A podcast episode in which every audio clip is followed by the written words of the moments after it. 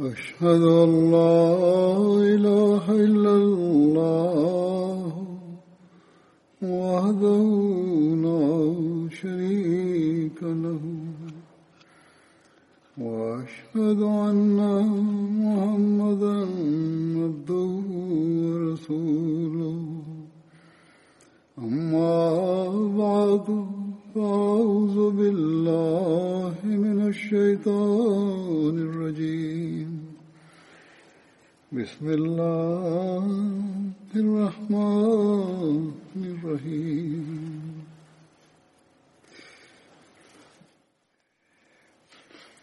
الحمد لله رب العالمين. الرحمن الرحيم. مالك يوم الدين. إياك نعبد وإياك نستعين. اهدنا الصراط المستقيم. صراط الذين أنعمت عليهم. غير المغضوب عليهم ولا الضالين Pada hari ini saya akan kembali menyampaikan tentang sahabat Badar. Di antaranya adalah Hadrat Suhaib bin Sinan radhiyallahu anhu.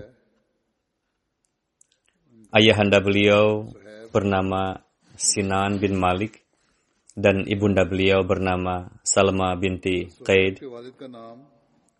Negeri asal Hadrat Suhaib adalah Mosul. Ayah atau paman beliau adalah seorang amil daerah Abdullah dari pihak Kisra. Abdullah adalah sebuah kota yang terletak di tepi Dajlah yang kemudian hari disebut dengan Basrah. Orang-orang Romawi menyerang daerah itu dan mereka menawan Hadrat Suhaib yang saat itu masih kecil.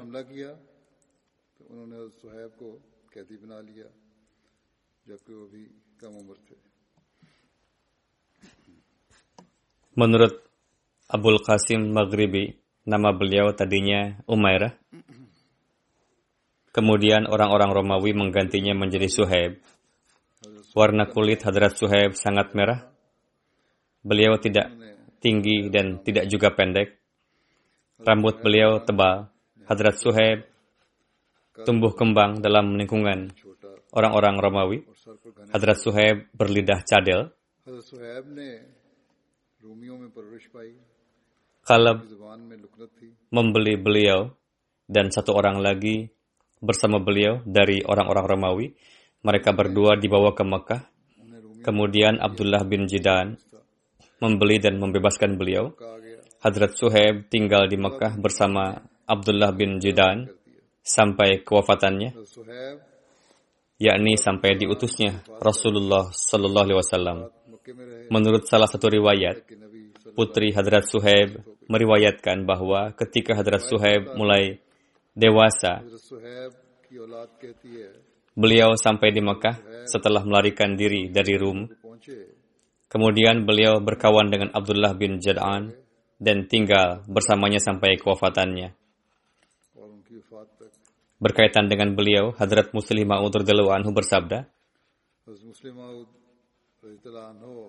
ada seorang budak belian bernama Suhaib yang merupakan tawanan orang-orang Romawi.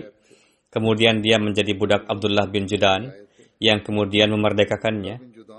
Beliau juga beriman kepada Rasulullah Sallallahu Alaihi Wasallam beliau menanggung berbagai macam penderitaan demi Rasulullah. Hadrat Muslim Maud anhu menjelaskan hal ini dalam rentetan pembahasan berkenaan dengan yang dikatakan oleh orang-orang kafir yang tertera dalam Al-Quran bahwa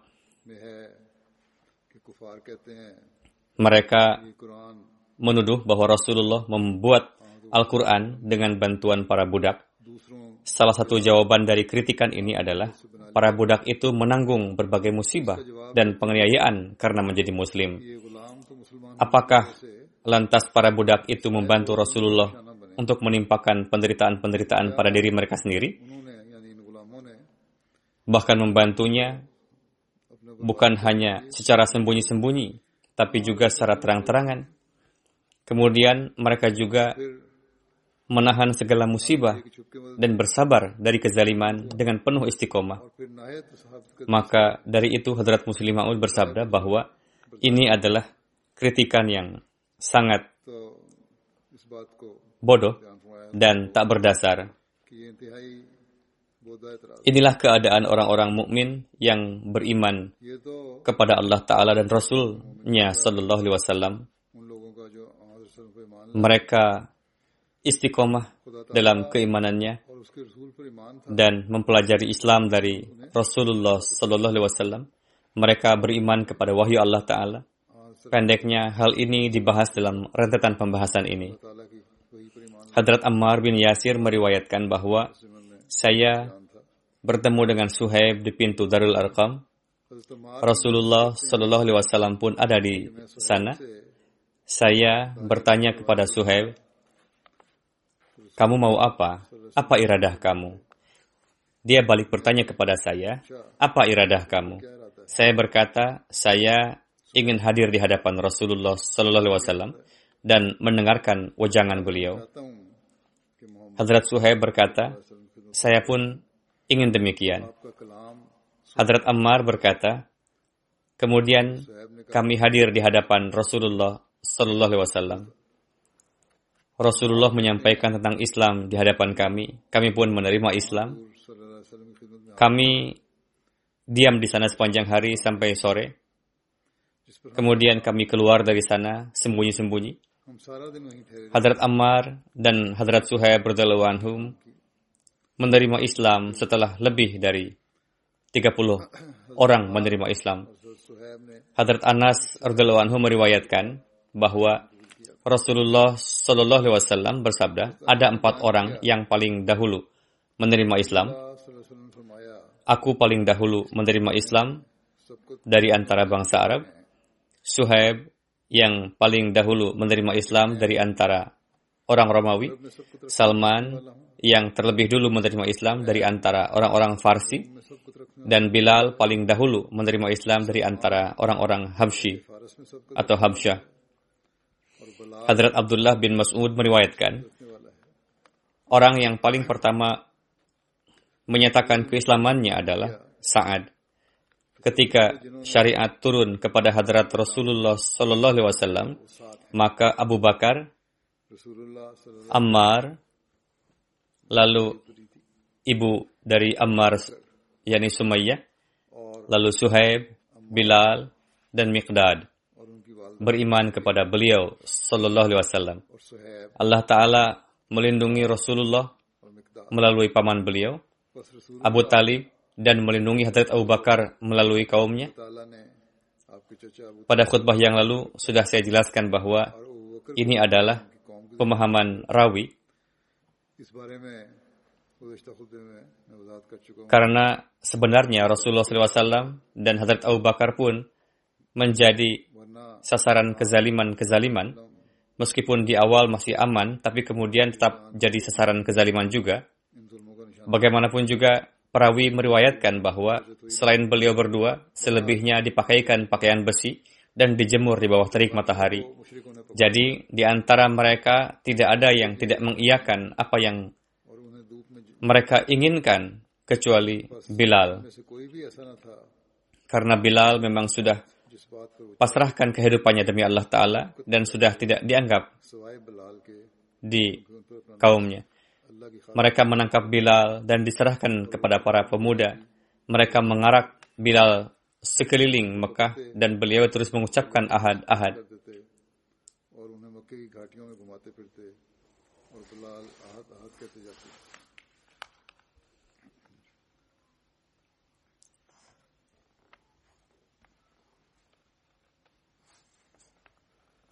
Alhasil, mereka semua menanggung penganiayaan. Sebagaimana yang sudah saya sampaikan bahwa mereka semua menampilkan keistiqomahan dalam keimanannya. Namun berkaitan dengan Hadrat Bilal radhiyallahu anhu, inilah riwayatnya bahwa beliau lebih banyak dijadikan target kezaliman.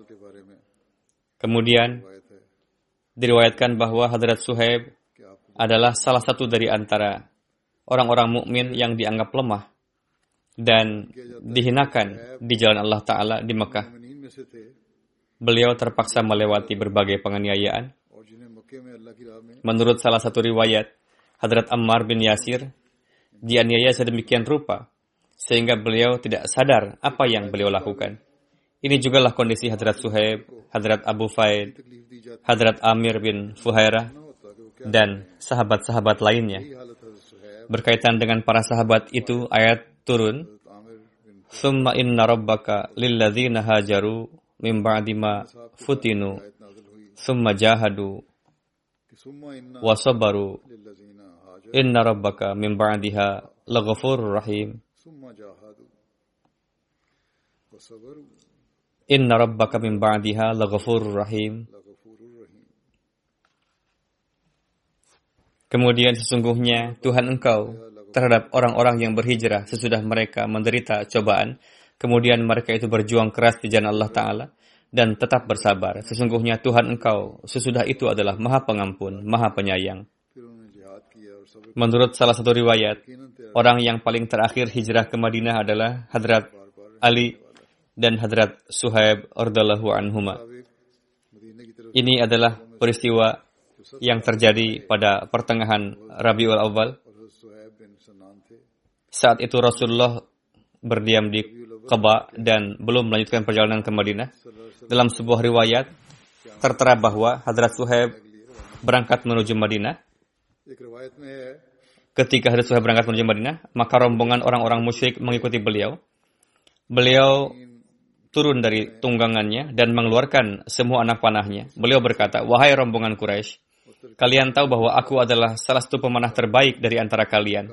Demi Allah, kalian tidak akan bisa mencapaiku sebelum aku memanahi kalian dengan semua anak panahku. Kemudian aku akan menghadang kalian dengan pedangku sampai tidak tersisa apa pun di tanganku. Oleh karena itu, lakukanlah apa pun yang kalian mau. Jika kalian menginginkan hartaku, maka aku akan memberitahu kalian di mana hartaku dengan syarat kalian tidak akan menghalangiku.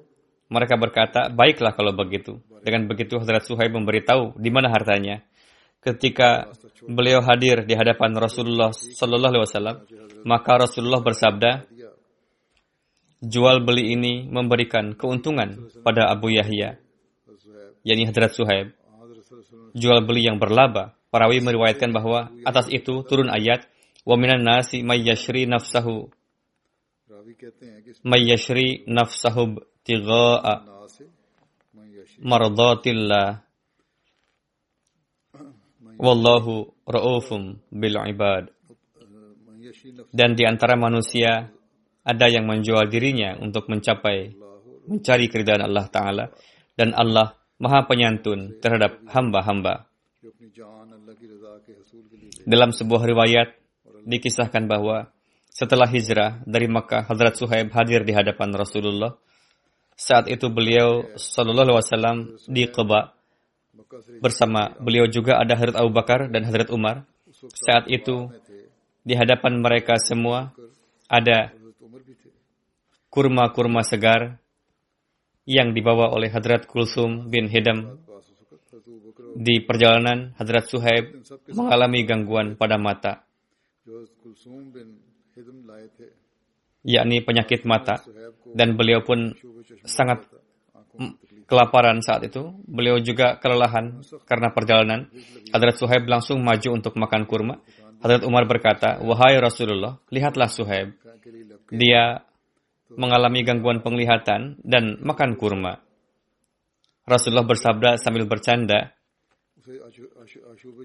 kamu makan kurma sedangkan kamu sakit mata. Matamu mengkak bengkak dan air matamu terus mengalir.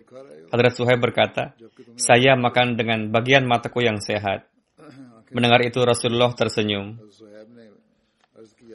Kemudian Hadrat Suhaib berkata kepada Hadrat Abu Bakar bahwa Anda berjanji pada saya untuk mengajak saya hijrah bersama. Tetapi Anda berangkat duluan dan meninggalkan saya. Kemudian Hadrat Suhaib berkata, Wahai Rasulullah, engkau Tuhan pun berjanji mengajak saya hijrah bersama, namun Tuhan berangkat duluan dan meninggalkan saya. Orang-orang Quraisy menangkap dan menawan saya. Kemudian saya menembus nyawa, menembus nyawa dan keluarga saya dengan harta saya. Rasulullah SAW bersabda, jual belimu sangat menguntungkan. Atas itu Allah Ta'ala menurunkan ayat ini. Wa minan nasi mayyashri nafsahu ibtigha amardatillah. Wallahu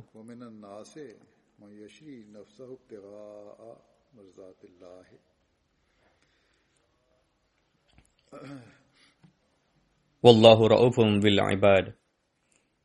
Dan di antara manusia ada yang menjual dirinya untuk mencari keridhaan Allah Ta'ala dan Allah Ta'ala maha penyantun terhadap hamba-hamba. Hadrat Suhaib berkata, Wahai Rasulullah, aku membawa segenggam tepung, yakni sekitar setengah kilo. Tepung sebagai bekal perjalanan, aku mengadonnya di Abwa sampai saya hadir di hadapan Rasulullah. Itu sajalah makanan yang saya makan dalam perjalanan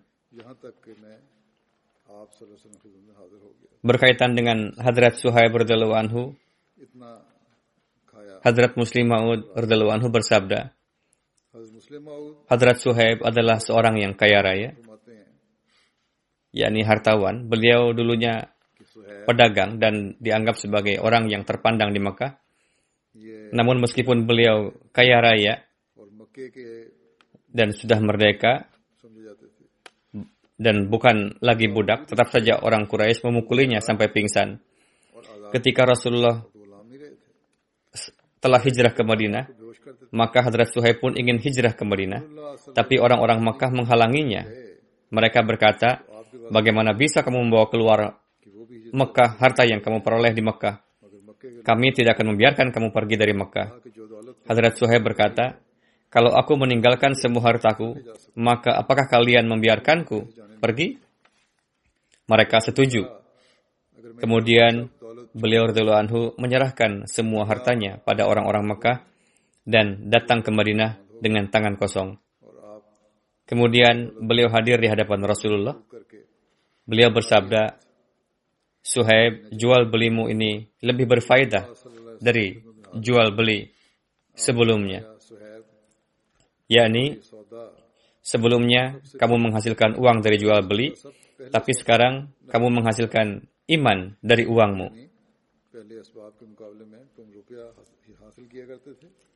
Setelah hijrahnya Hadrat Suhaib dari Mekah ke Madinah,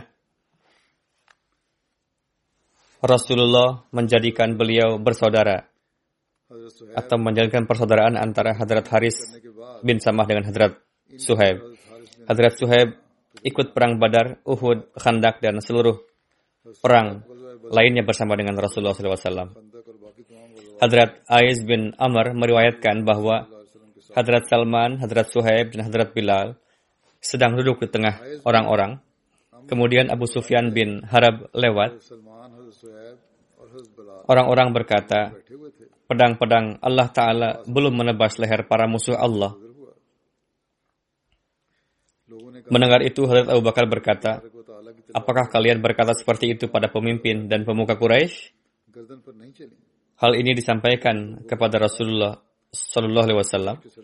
Maka Rasul bersabda, Wahai Abu Bakar, sepertinya Anda telah membuat mereka marah.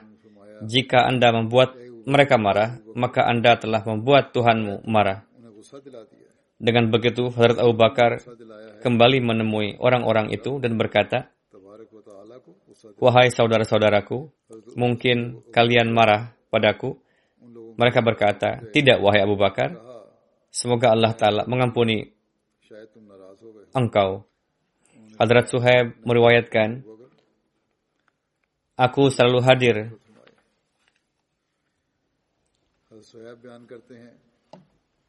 Aku selalu hadir dalam setiap pertempuran yang diikuti oleh Rasulullah.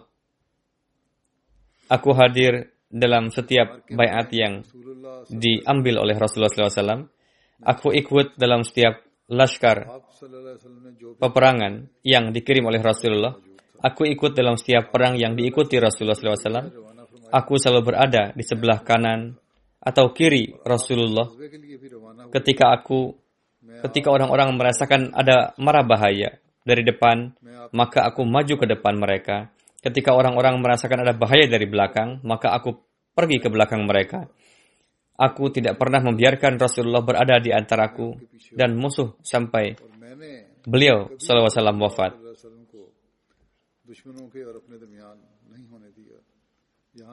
Di masa tuanya, Hadrat Suhaib mengumpulkan orang-orang dan menceritakan dengan sangat indah peristiwa-peristiwa menarik tentang sejarah perang beliau.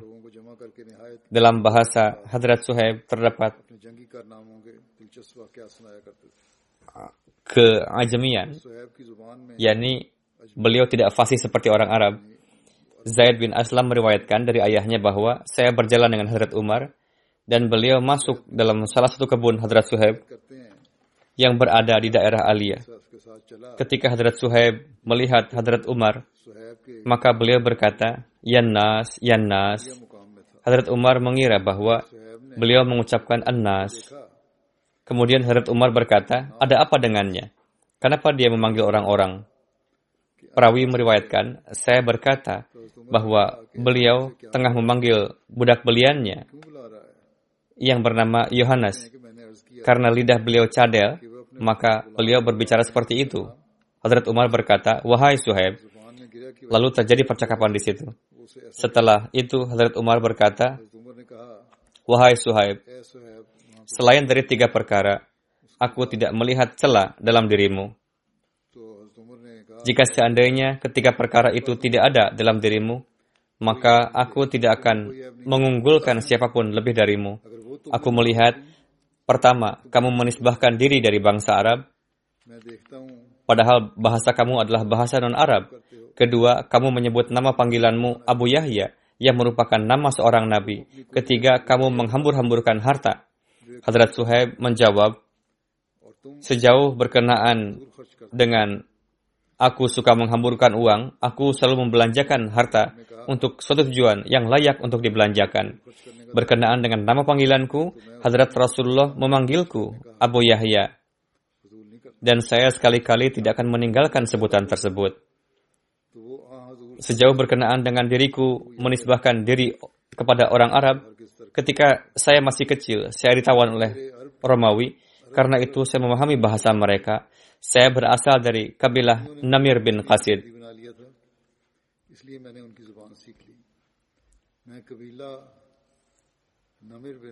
Hadrat Umar sangat mencintai Hadrat Suhaib dan memiliki pemikiran yang baik berkenaan dengan Hadrat Suhaib. Sampai-sampai ketika Hadrat Umar terluka parah, Hadrat Umar mewasiatkan yang akan mensalatkan jenazahku adalah Suhaib dan Suhaib akan bertindak sebagai imam salat bagi umat Islam sampai anggota syuro sepakat menetapkan khalifah berikutnya.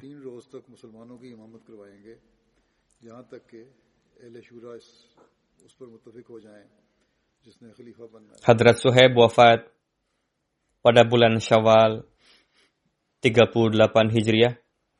Sebagian berpendapat beliau wafat pada tahun 39 Hijriah ketika wafat usia beliau 73 tahun. Sebagian riwayat mengatakan 70 tahun.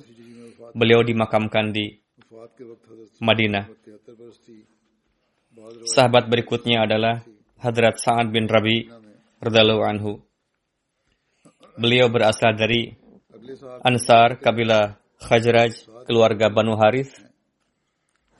Ayah beliau bernama Rabi bin Amru. Ibunda beliau bernama Hazilah binti Anbah. Hadrat Sa'ad memiliki dua istri. Pertama bernama Amrah binti Hazam dan kedua bernama Habibah binti Zaid. Hadrat Sa'ad memiliki dua putri. Pertama bernama Ummi Sa'ad. Dalam satu riwayat namanya disebut Ummu, Ummu Sa'id juga. Nama aslinya adalah Jamilah.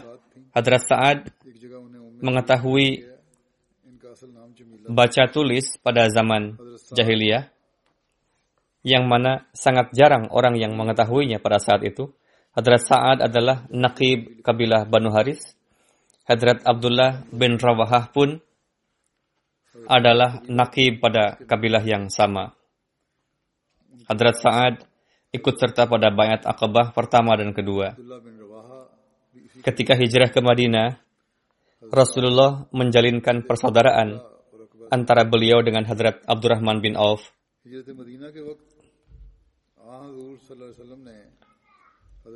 Terdapat riwayat dalam Sahih Bukhari, Hadrat Abdurrahman bin Auf meriwayatkan, ketika kami tiba di Madinah, Rasulullah mempersaudarakan saya dengan Hadrat Sa'ad bin Rabi. Sa'ad bin Rabi mengatakan kepada Hadrat Abdurrahman bin Auf, saya adalah seorang hartawan di kalangan Ansar. Untuk itu, saya akan bagikan setengah harta saya, kekayaan saya kepada Anda. Begitupun saya memiliki dua istri, istri yang mana yang Anda sukai, lalu saya akan ceraikan istri saya tersebut untuk Tuhan. Setelah masa idah berlalu, silahkan Tuhan nikahi. Setelah mendengar itu, Hadrat Abdullah berkata, saya tidak memerlukannya. Tolong beritahukan saja kepada saya, apakah di sini ada pasar? yang bisa bertijarat di dalamnya. Hadrat Sa'ad mengatakan, di sini, di sini terdapat pasar Kainka. Lalu setelah mencari tahu, Hadrat Abdurrahman pergi ke pasar tersebut di pagi hari, lalu membeli penir dan ghi. Seperti itulah, beliau pergi ke pasar setiap pagi. Belum berlalu waktu yang lama, datang Hadrat Abdurrahman ke hadapan Rasulullah dan terdapat tanda zafran pada beliau. Rasulullah bertanya, saat itu Rasulullah tidak mengetahui apa alasan dari tanda tersebut, yakni tanda zafran memberitahukan bahwa beliau sudah menikah. Hadrat Rasulullah bertanya, apakah Anda telah menikah? Beliau menjawab, ya benar. Beliau SAW bersabda, dengan siapa? Beliau menjawab, dengan seorang wanita ansar. Rasul bertanya, apa maharnya? Beliau menjawab, emas sebesar biji. Rasul bersabda, adakanlah walimah walau hanya dengan satu ekor kambing saja.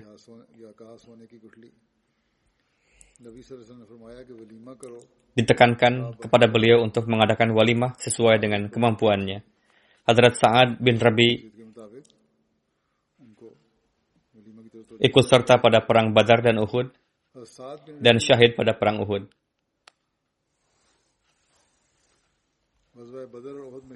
Rasulullah bersabda pada perang Uhud, siapa yang akan mencari tahu kabar Sa'ad untuk saya? Seseorang berkata, saya. Lalu orang tersebut mencari Sa'ad di antara para korban perang. Setelah melihat pencari tersebut, Hadrat Sa'ad berkata, bagaimana kabarmu? Pencari mengatakan, aku dikirim oleh Rasulullah untuk mencari tahu tentang keadaanmu. Hadrat Sa'ad berkata,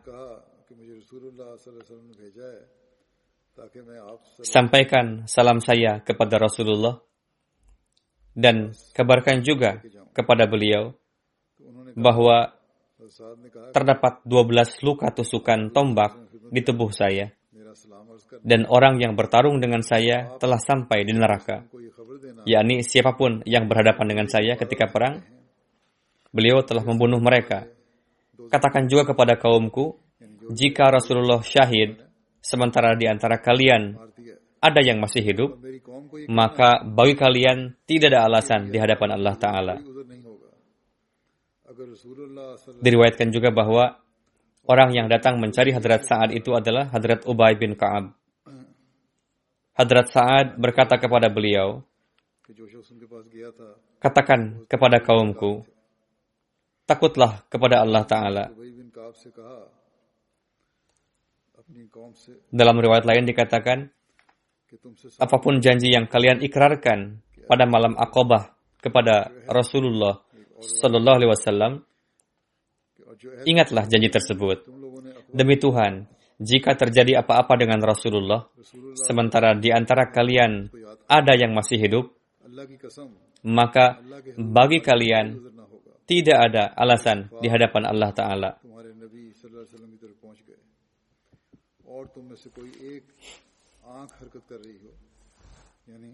Hadrat Ubay mengatakan, saat itu saya masih berada di dekat Hadrat Sa'ad Lalu Hazrat Sa'ad wafat. Beliau dipenuhi dengan luka parah. Lalu saya kembali kepada Rasulullah dan menceritakan perbincangan saya dengan beliau dan syahidnya beliau. Rasulullah bersabda, Semoga Allah Ta'ala memberikan rahmatnya kepada beliau dalam kehidupannya dan matinya Sa'ad senantiasa mengharapkan kebaikan bagi Allah dan Rasulnya. Hadrat Sa'ad dikuburkan pada kuburan yang sama dengan Hadrat Kharaja bin Zaid.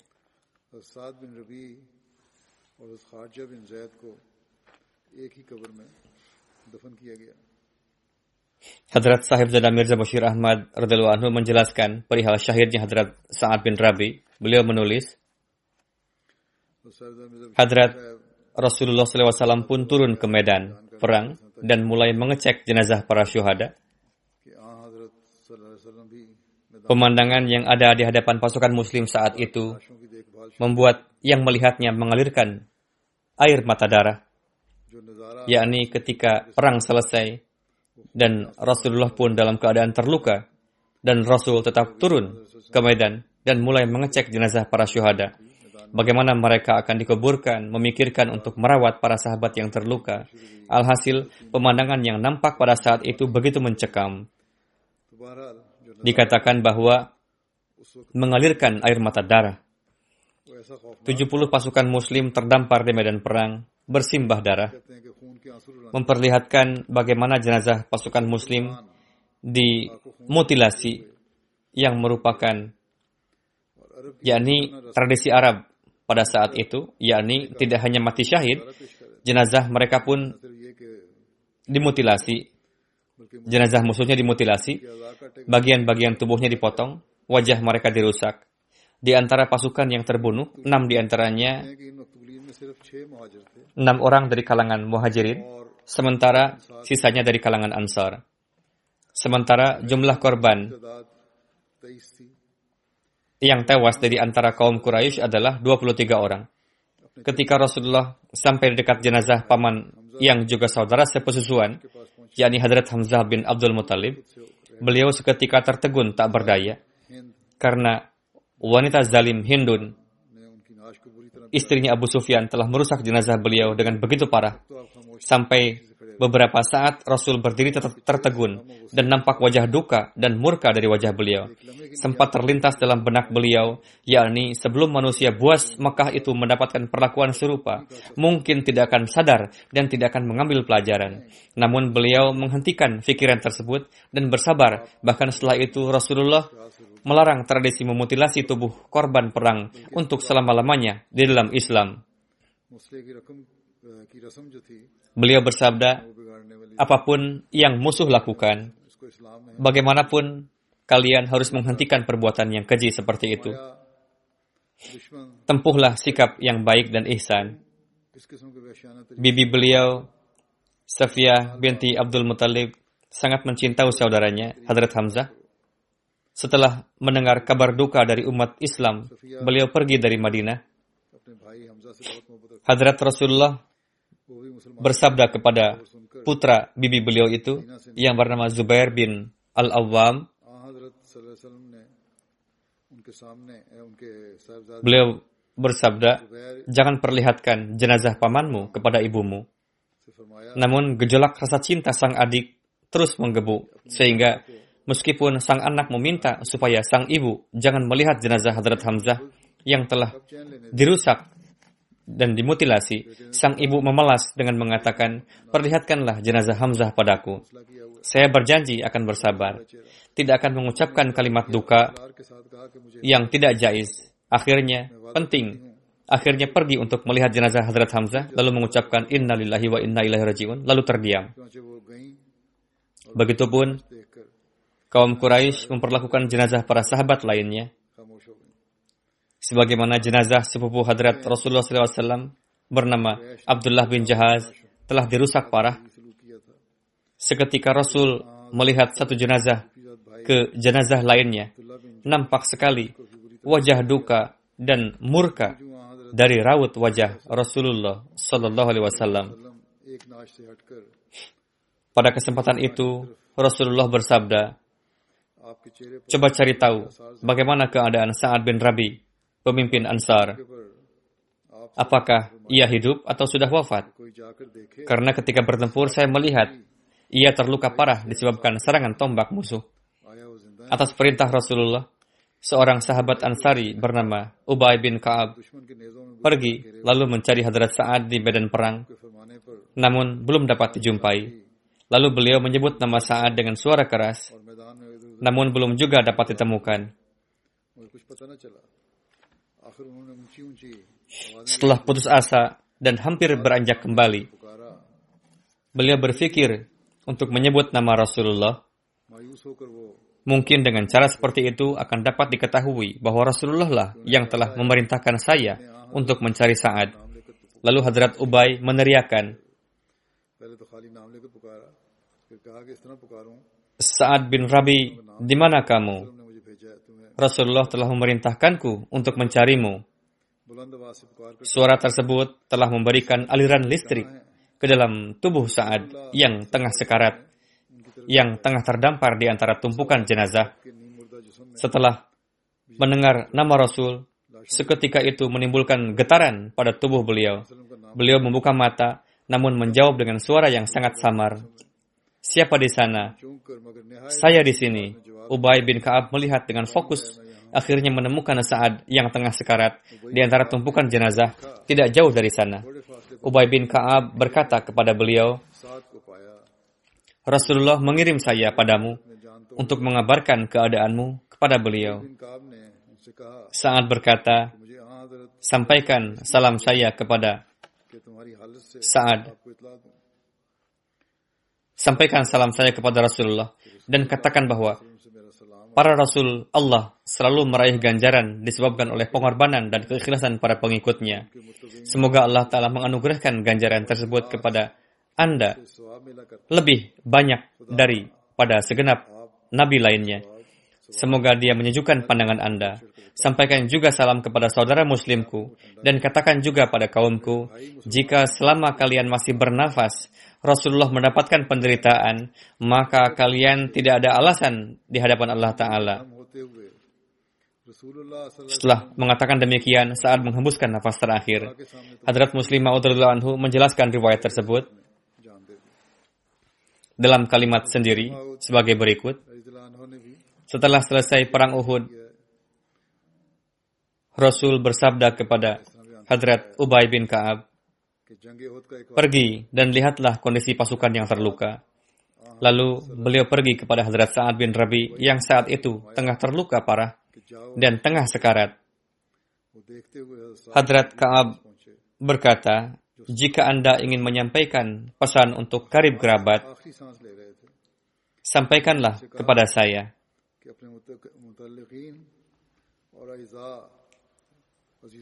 Sambil tersenyum, Hadrat Sa'ad berkata, dari tadi saya tengah menunggu datang seorang muslim yang bisa saya titipi pesan. Hadrat Sa'ad berkata, letakkan tanganmu di atas tanganku dan berjanjilah bahwa kamu pasti akan menyampaikan pesanku ini. Pesan yang beliau sampaikan adalah, sampaikanlah salamku kepada saudara-saudara muslimku. Katakan juga kepada kaum dan kerabatku bahwa Rasulullah Shallallahu Alaihi Wasallam merupakan amanat Tuhan terbaik yang kita miliki dan kami telah menjaga amanat ini dengan jiwa kami.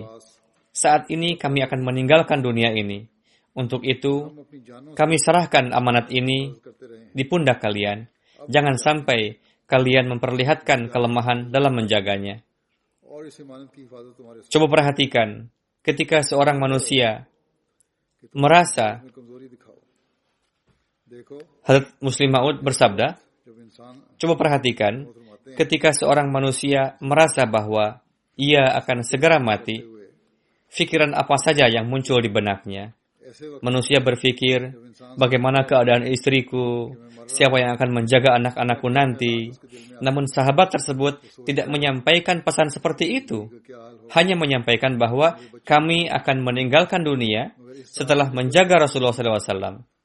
Untuk itu, kalian pun ikutilah jalan kami ini, yakni tugas yang terbesar adalah menjaga Rasulullah. Dalam diri mereka terdapat keteguhan iman, yang dengannya mereka dapat mengalahkan dunia dan juga dapat menjatuhkan tahta kerajaan Kaisar dan Kisra. Kaisar Romawi dibuat terheran-heran. Siapa orang-orang ini? Kisra menulis surat kepada jenderalnya, jika kamu tidak dapat mengalahkan orang-orang Arab ini, pulang saja, lalu pakailah perhiasan wanita di rumah. Apakah kamu tidak bisa menghentikan orang-orang pemakan biawak ini? Mereka ini remeh-temeh saja. Mereka biasa kelaparan dan pemakan biawak. Jenderalnya menjawab, mereka ini pasukan muslim, yakni pasukan muslim tidak seperti manusia. Mereka merupakan bencana, datang menghampiri dengan melompati pedang dan tombak. Begitu berani dan semangatnya mereka, bagaimana mungkin kita dapat mengalahkannya? Suatu hari, putri Hadrat Sa'ad datang menjumpai Hadrat Abu Bakar. Lalu Hadrat Abu Bakar menggelar kainnya untuk putri Hadrat Sa'ad. Hadrat Umar datang dan bertanya, siapa wanita ini? Hadrat Abu Bakar berkata, dia adalah putri dari seseorang yang lebih baik dari Anda dan saya. Hadrat Umar berkata, Wahai Khalifatul Rasul, siapa wanita ini? Hadrat Abu Bakar berkata, dia adalah putri seseorang yang wafat pada zaman Rasulullah dan telah membuatkan tempat tinggal di surga, sedangkan aku dan engkau masih tertinggal. Hadrat Jabir bin Abdullah meriwayatkan, janda Hadrat Sa'ad bin Abdullah datang ke hadapan Rasulullah dengan membawa serta kedua putrinya dan berkata, Wahai Rasulullah, dua anak perempuan ini adalah putri dari Sa'ad bin Rabi. Ayah mereka syahid ketika sedang berperang bersama Tuan dalam perang Uhud. Paman mereka mengambil semua warisan dan tidak meninggalkan sedikit pun untuk kedua anak ini. Mereka tidak bisa menikah jika tidak memiliki harta. Rasulullah SAW bersabda, Allah akan menentukan hal tersebut nantinya. Tak lama kemudian turun ayat dari Allah Ta'ala tentang hukum waris dalam Islam. Lalu Rasulullah mengutus orang kepada paman Ummu Sa'ad. Lalu Rasul bersabda, berikanlah dua per tiga untuk kedua Sa'ad, kedua anak Sa'ad, dan seperdelapan untuk ibunya, sisanya adalah untukmu. Dalam menjelaskan lebih rinci perihal riwayat ini, Hadrat Mirza Bashir Ahmad menulis sebagai berikut dalam buku Sirat Khatamun Nabiyyin. Beliau tidak memiliki putra, yakni Hadrat Sa'ad adalah seorang hartawan dan dipandang terhormat dalam kabilahnya. Beliau tidak memiliki putra, hanya dua putri dan seorang istri. Karena pada saat itu belum turun hukum baru kepada Rasulullah perihal pembagian harta warisan, sehingga tradisi pembagian harta warisan yang dilakukan di kalangan para sahabat mengikuti tradisi Arab. Yakni, jika yang meninggal tidak memiliki putra, maka yang akan mewarisi hartanya adalah kerabat dari garis ayah. Adapun janda dan anak perempuan tidak mendapatkan warisan. Karena itu, ketika Sa'ad bin Rabi syahid, saudaranya mengambil semua harta warisannya, sehingga janda dan anak perempuan Hadrat Sa'ad sama sekali luput dari harta warisan. Dalam keadaan menderita seperti itu, janda Hadrat Sa'ad datang ke hadapan Rasulullah dengan membawa dua putrinya, lalu menceritakan semua kisah menyedihkan ini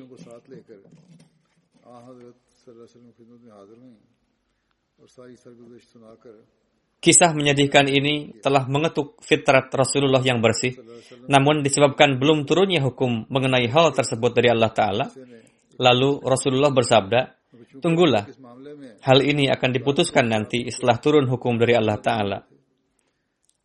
Lalu Rasulullah SAW bertawajuh dan tidak lama kemudian turunlah beberapa ayat kepada beliau perihal pembagian waris seperti yang dijelaskan dalam Al-Quran surah An-Nisa.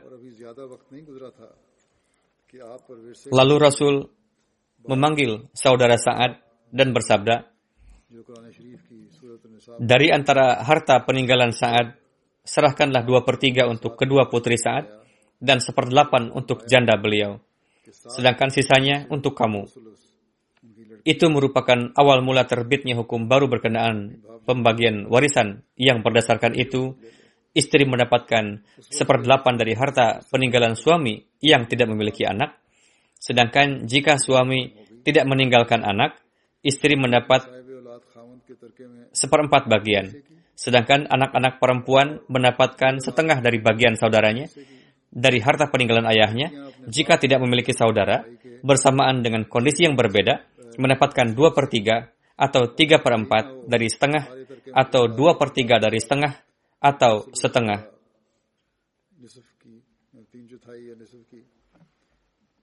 Seorang ibu akan mendapatkan bagian seperenam dari harta peninggalan putranya yang memiliki anak. Sedangkan jika putranya tidak memiliki anak, maka akan mendapatkan sepertiganya. Begitu juga telah ditetapkan bagian-bagian untuk ahli waris lainnya.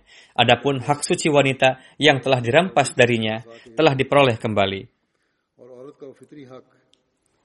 Hadrat Mirza Bashir Ahmad radhiyallahu anhu menulis catatan. Beliau bersabda, saat ini tidaklah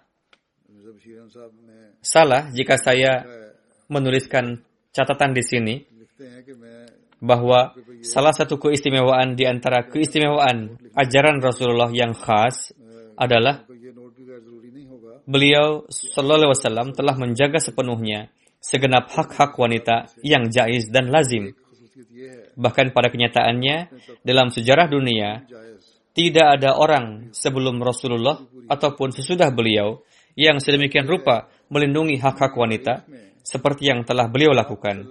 Sebagaimana dalam pembagian harta warisan, pernikahan hubungan suami istri, talak dan khula, hak untuk memperoleh harta dan menggunakannya, hak mendapatkan pendidikan, hak untuk memelihara anak dan mendidiknya, hak untuk ikut ambil bagian dalam urusan kenegaraan, hak dalam urusan kebebasan individu, hak dan kebebasan dalam beragama. Alhasil, dalam setiap medan agama dan dunia yang di dalamnya wanita dapat ambil bagian, seluruh hak-hak yang lazim tersebut telah diakui oleh Rasulullah dan beliau menyatakan perlindungan hak-hak tersebut sebagai suatu amanat suci dan wajib dilindungi oleh umat beliau. Inilah sebabnya para wanita Arab meyakini diutusnya Rasulullah merupakan satu pesan najat keselamatan bagi mereka. Kemudian beliau menulis, saya terpaksa untuk beralih sedikit dari alur topik yang tengah diterangkan. Karena topik berkenaan dengan hak-hak wanita tidak diterangkan di sini. Untuk itu, saya tidak bisa menjelaskannya.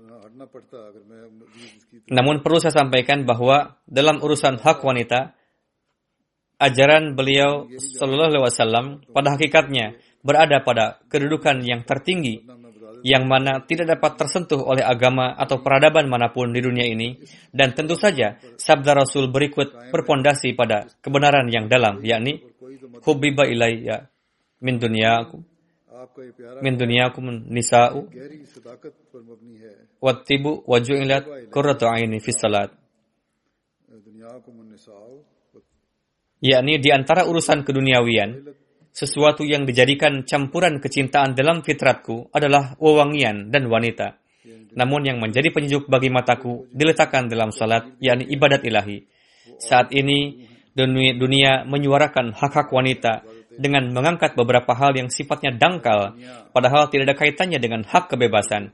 Adapun batasan-batasan yang Islam berikan kepada kaum wanita semata-mata untuk menegaskan kehormatan wanita dan untuk terciptanya ketentraman dalam rumah tangga dan juga untuk tarbiat generasi mendatang. Orang-orang duniawi melontarkan keberatan terhadap Islam dalam hal ini. Padahal hakikatnya adalah ajaran hakiki Islamlah yang menganugerahkan kebebasan dan hak-hak wanita. Semoga dunia dapat memahami hakikat ini dan terhindar dari kekeliruan dan kefasadan. Dan semoga para wanita kita, yakni para Ahmadi pun dapat memahami hakikat karena terkadang mereka melangkah mengikuti dunia dan menganggapnya sebagai kebebasan yang hakiki. Semoga mereka dapat memahami hakikat kedudukan wanita yang diberikan oleh Islam, yang mana tidak ada agama lain yang dapat memberikan hal itu. Tidak juga lembaga-lembaga hak asasi manusia yang mengklaim memiliki gagasan yang revolusioner atau gerakan apa pun itu. Semoga Allah telah memberikan taufik kepada para pria untuk dapat memenuhi hak wanita sesuai dengan ajaran Islam sehingga lingkungan masyarakat menjadi lingkungan yang damai. Sekarang berkenaan dengan kondisi terkini, saya ingin menyerukan untuk berdoa. Doakanlah semoga di satu sisi Allah Ta'ala segera membersihkan dunia dari wabah virus corona. Dan di sisi lain memberikan akal dan pemahaman kepada umat manusia karena yang akan menjadi penjamin keberlangsungan dan keselamatan bagi manusia adalah terletak pada berimannya kepada Tuhan yang Esa dan memenuhi hak-hak sesamanya juga dengan berkorban untuk mengakhiri kekisruhan di dunia. Semoga Allah Ta'ala juga memberikan akal kepada para penguasa agar mereka menjalankan pemerintahan dengan adil. Keresahan dan kekacauan yang terjadi di Amerika saat ini, semoga para Ahmadi khususnya dilindungi dari dampak buruknya. Dan semoga rakyat juga diberikan taufik untuk menyampaikan aspirasi dan menuntut haknya dengan cara yang benar. Jika para penduduk Amerika, ras Afrika, menyampaikan aspirasinya dengan berbuat rusuh dan membakar rumahnya sendiri, maka yang rugi adalah mereka sendiri karena telah dihimbau juga oleh para pemimpin Afrikan sendiri untuk tidak membakar rumah-rumah sendiri dan membuat kerusuhan. Silakan tuntut hak dengan cara yang sah sampai batas yang diizinkan oleh pemerintah. Namun janganlah dengan menghancurkan aset sendiri. Tidak akan mendapatkan manfaat melainkan kerugian. Alhasil, dalam hal ini, mereka yang menyampaikan tuntutannya hendaknya memperhatikan hal tersebut dan pihak pemerintah pun hendaknya faham bahwa kerusuhan yang terjadi saat ini tidak akan terselesaikan dengan mengerahkan kekuatan seperti anggapan mereka.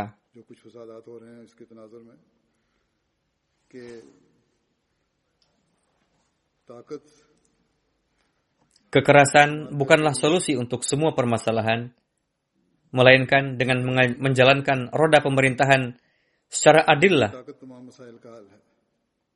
dalam memenuhi hak warganya.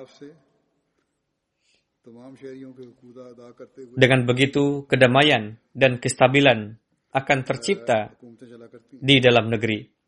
Tanpa itu tidak mungkin. Seberapapun tangguhnya suatu pemerintahan, jika rakyatnya diliputi keresahan, maka tidak ada pemerintahan yang akan dapat bertahan menghadapinya. Jadi, di mana pun kekisruhan terjadi di dunia ini, semoga segera dijauhkan darinya. Semoga pemerintahan negara-negara dapat memenuhi hak-hak rakyatnya dan juga semoga rakyat diberikan taufik untuk menyampaikan tuntutannya kepada pemerintahnya dalam batas-batas yang dilegalkan. Begitu pula seharusnya pemerintah Pakistan berpikir karena disebabkan hanya takut kepada para mullah sehingga membiarkan kezaliman dan kekerasan menimpa para Ahmadi saat ini, melainkan pemerintah seharusnya menjalankan roda pemerintahan dengan menempuh keadilan dan mengambil pelajaran dari sejarah masa lalu berbuat zalim dengan memanfaatkan isu jemaat Ahmadiyah terbukti tidak membuat pemerintahan terdahulu berhasil. Tidak juga di masa yang akan datang.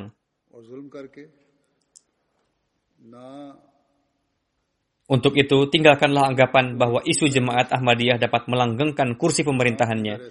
Memang benar, sebagai buah dari kezaliman yang ditimpakan kepada jemaat Ahmadiyah justru telah membuat jemaat Ahmadiyah semakin maju dan berkembang di dunia ini lebih dari sebelumnya. Begitupun di masa yang akan datang. Insya Allah, ini merupakan perbuatan Allah Ta'ala dan tidak ada yang mampu menghentikannya. Alhasil, kita berdoa, semoga Allah Ta'ala menghilangkan kezaliman, kekisruhan, dan kefasadan di berbagai tempat di dunia ini. Begitu juga wabah pandemik yang terjadi saat ini, semoga manusia mengambil pelajaran darinya, lalu menciptakan perubahan suci dalam dirinya. Kita pun para Ahmadi diberikan taufik untuk memenuhi hak hak Allah Ta'ala dan hambanya lebih dari sebelumnya. Sehingga dapat meraih kasih sayang Allah Ta'ala sebesar-besarnya dan segera menyaksikan berbagai kemajuan dalam hidupnya.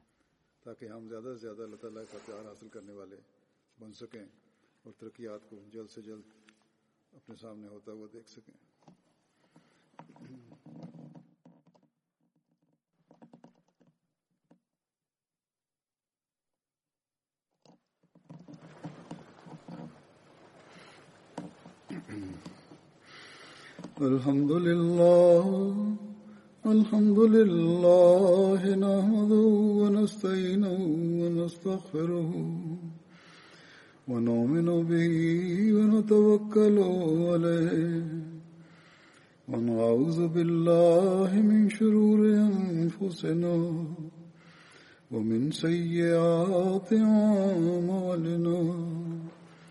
من يهده الله فلا مضل له ومن يضلل فلا هادي له.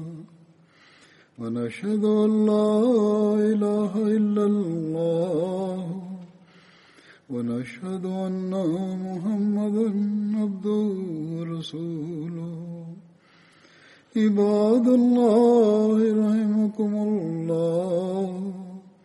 إن الله يأمر بالعدل والإحسان وإيتاء ذي القربى وينهى عن الفحشاء والمنكر والبغي يعظكم لعلكم تذكرون اذكروا الله يذكركم وادعوه يستجب لكم ولذكر الله أكبر.